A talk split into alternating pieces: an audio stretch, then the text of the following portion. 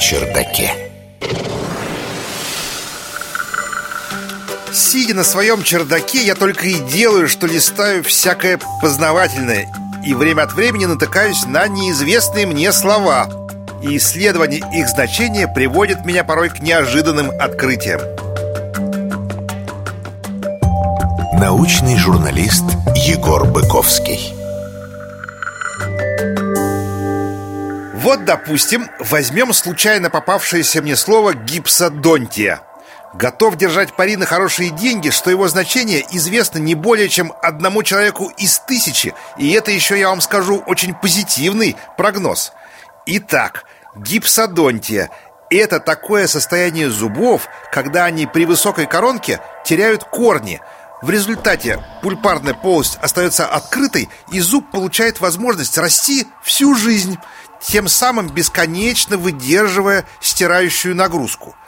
Ну и в этот момент мне стало ужасно интересно, у каких животных такая высокая стирающая нагрузка на зубы-то, что надо все время их растить? У кого? У тигров каких-нибудь там или крокодилов, которые ради пропитания вынуждены все время перекусывать кого-то напополам? Нет, друзья, гипсодонтия проявляется только у растительноядных животных, причем только у тех, кто потребляет травянистые корма, а не листья там или кору.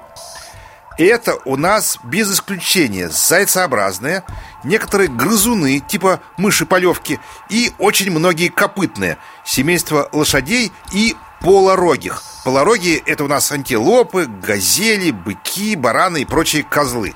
Все они едят траву и потому страдают гипсодонтией. Или, наоборот, наслаждаются гипсодонтией. Но чем же, чем трава так сильно отличается от листьев, что надо для нее иметь вообще другое устройство зубов?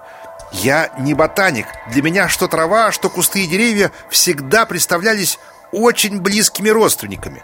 Трава настолько повсеместна, что складывается впечатление, будто она существовала всегда – на самом же деле 99% истории Земли прошли без единой травинки. Трава появилась всего каких-то 100 миллионов лет назад, намного сотен миллионов лет позже первых деревьев. Наука на чердаке. Минуточку, скажете вы, если вы любите обращать внимание на детали. Но ведь хвощи, а также папоротники тоже травянистые создания, а? Это правда.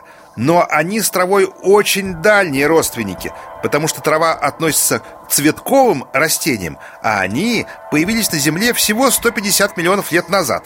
Итак, что же делает нашу с вами траву такой особенной, что для ее употребления в пищу надо иметь очень особенные зубы? А вот что, трава в отличие от листьев, цветков и плодов, еда очень абразивная. Во-первых, в ней много фитолитов – которые ощущаются как песок на зубах. Что такое фитолиты? Это такие микроскопические формочки из кремнезема, диоксида кремния, которые откладываются в некоторых тканях растений, обеспечивая им структурную поддержку, а порой и защищая их от насекомых и грибков. Так вот, в траве, во-первых, много этих самых фитолитов, а во-вторых, в ней много, собственно, песка, пыли и других твердых мелких частиц, поскольку она находится возле почвы, да еще и на открытых пространствах, куда такого добра надувает с лихвой. Так, пища крупной рогатой скотины в среднем на 4-6% состоит из подобного мусора. Для сравнения вам, у листоядных оленей и лосей его доля не превышает 2% по весу максимум. А вот мелкая скотинка, откусывающая траву еще ближе к земле, и вовсе употребляет до трети этой абразивной ерунды на две трети, собственно, травы. Все это стачивает зубы, друзья, словно наждачка. Если бы вы питались сеном, аки конь, через 3-4 года от ваших коронок ничего бы не осталось. А вот у коня коронки очень высокие, около 12 сантиметров. Они по большей части прячутся в деснах и челюстях, и по мере стирания лениво выползают оттуда, подобно грифелю в механическом карандаше. Это вот и есть гипсодонтия. Вот так, заинтересовавшись новым словом про зубы, я узнал много нового про траву.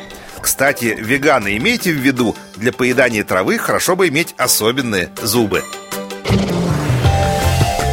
Наука На чердаке.